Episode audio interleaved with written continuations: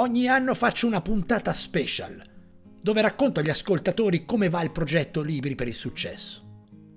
Dunque è bizzarro. Settembre 2023 il podcast compie tre anni, anche se stiamo a ottobre. Premetto, come sempre, non c'è autocelebrazione né ego in queste puntate, io non ho veramente un cazzo da autocelebrare, ma sono consapevole che essendo io stesso un esperimento di quello che succede se lavori su te stesso, se metti in atto una serie di azioni per creare qualcosa, Posso ovviamente riportare, documentare e informare chi si interessa di questo esperimento le cose che accadono, soprattutto perché sono applicabili in qualunque campo.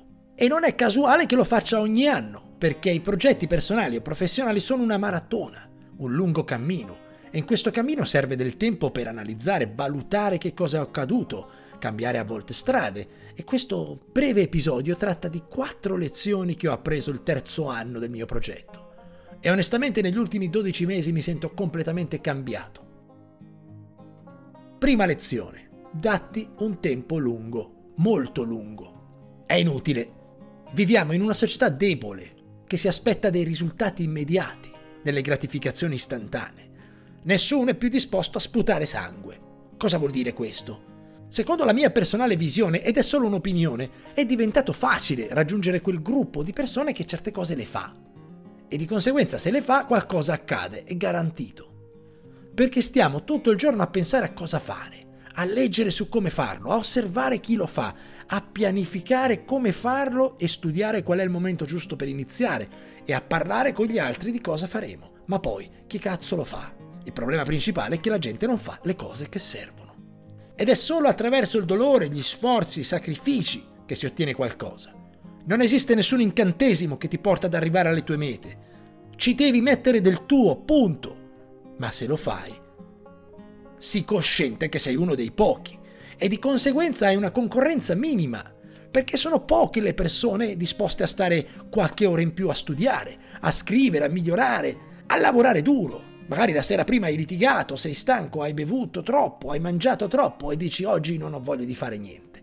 Sta là il segreto indipendentemente da come ti senti, da come ti svegli, da come stai, fai le cose che servono per crescere, per migliorarti, per andare a prenderti quello che desideri. È una questione di convivere col dolore, con lo sforzo. Fa schifo. È di una pesantezza mentale e fisica assurda, ma se riesci a convivere e superare questo dolore, allora non c'è più niente che ti può fermare. Soprattutto perché non lo fa nessuno, sei da solo arrivi in quell'1% delle persone che fa una serie di cose che tutti gli altri non vogliono fare. Io mi ero dato tre anni e sono passati. Questo è stato il mio segreto, che quando ho iniziato il progetto ho detto mi do tre anni. Era un tempo lungo. Mi sono preso questa responsabilità con me stesso, questa promessa che mi sono fatto, e se non mantieni la parola con te stesso non ottieni nulla. Quindi sii forte, sii resiliente, sii persistente, datti un tempo ragionevolmente lungo per il tuo progetto e la magia, i miracoli cominciano poi ad accadere. Seconda lezione. Fai piani flessibili. Io non ci avevo capito una sega di quello che stavo costruendo. Niente. State ascoltando la persona più scettica, più incosciente, più pigra che possiate immaginare. È la gente che mi scrive, che mi comunica cosa sto facendo. Io non lo so, non lo so ancora. I piani cambiano. Quando prendi un cammino arrivano degli ostacoli e devi cambiare strada ogni tanto, andare indietro un passo per poi farne due in avanti. Vi ricordate, avevo cambiato la frequenza dei podcast da 4 al mese a 2 e poi quelli che venivano. Scegliere la qualità sulla quantità. Anche se questo mondo ti richiede quantità, ma la qualità dura di più seguendo la falsa riga della prima lezione, ovvero che vogliamo durare a lungo, non si può barattare la qualità. E i piani poi cambiano. Tu parti con delle idee e finisci a fare altre cose. Ma soprattutto ho capito sulla mia pelle che i piani arrivano. Tu inizi senza una meta finale, poi il tuo lavoro, il tuo sforzo fa sì che i piani arrivino da te. Fai una cosa ripetutamente, la fai bene, poi la nebbia svanisce e capisci cosa devi fare, ma lo capisci dopo. Io mi pento spesso del titolo che ho dato al podcast. Dopo due anni circa ho scritto il sottotitolo Crescita personale da strada. Mi identifica di più che libri per il successo, ma l'ho capito dopo. Che cazzo ci devo fare? L'ho capito facendo le cose che servono per il progetto. Quindi non ossessionarti coi piani, pensa a lavorare, pensa a fare, poi il piano si delinea da solo. Dopo tre anni di lavoro, questo mese di settembre doveva essere l'ultimo mese del progetto e si è rivelato l'inizio di una fase nuova. Erano troppo pochi tre anni. Pensate che solo a settembre, avete visto che sono stato un po' impegnato, ho fatto solo un podcast, avevo un evento fisico al quale ho partecipato, ho avuto modo, tra l'altro, di conoscere almeno tre persone pazzesche grazie al podcast. E queste persone cambiano i piani. Sono individui di un livello spaventoso, non voglio entrare nei dettagli per una questione di discrezione, ma è gente che nella vita ha fatto delle cose a dir poco pazzesche e mi ha invitato a prendere un caffè e mi sono reso conto che il podcast mi ha migliorato mi ha portato a un livello dove posso prendere un caffè con personaggi del genere, che non è che sono solamente migliori di me, ma sono di un altro pianeta. Questa lezione per me è cruciale. Non fare piani, o se li fai, preserva una flessibilità, perché incontrerai nel cammino persone che li cambieranno e soprattutto, se tu lavori sempre, i piani arrivano da te. Terzo, non parlare dei tuoi obiettivi. Io faccio un errore Spesso parlo delle cose che sto facendo. Ho iniziato dei progetti nuovi, delle collaborazioni, alcune sfide che sono molto interessanti per me.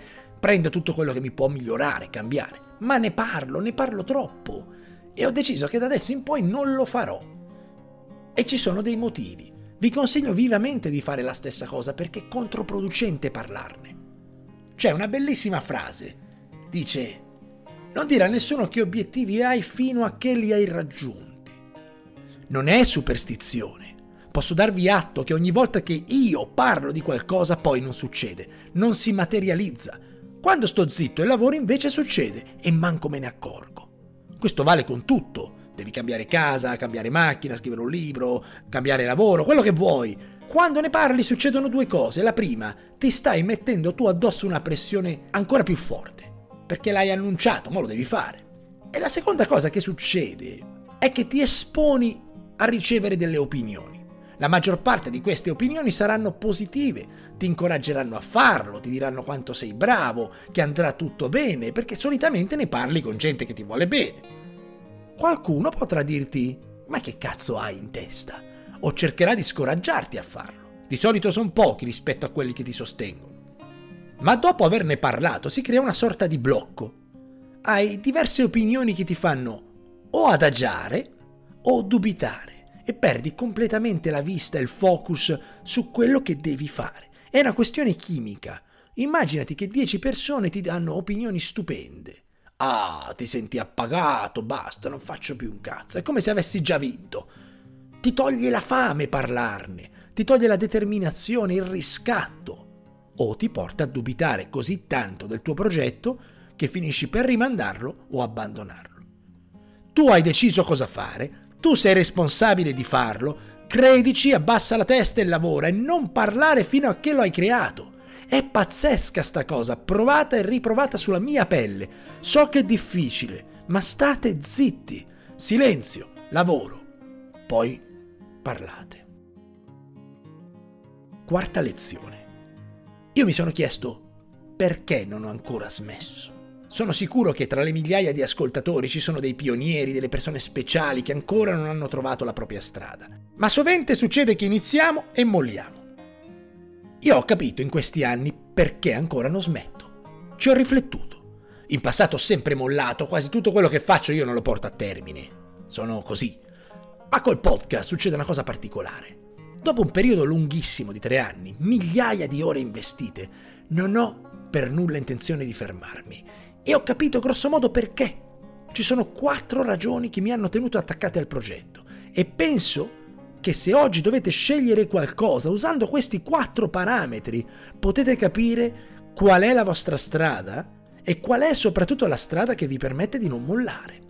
Il primo per me è l'interesse. A me piace leggere, sintetizzare, provare. Io questa cosa la faccio da 15 anni, non da 3.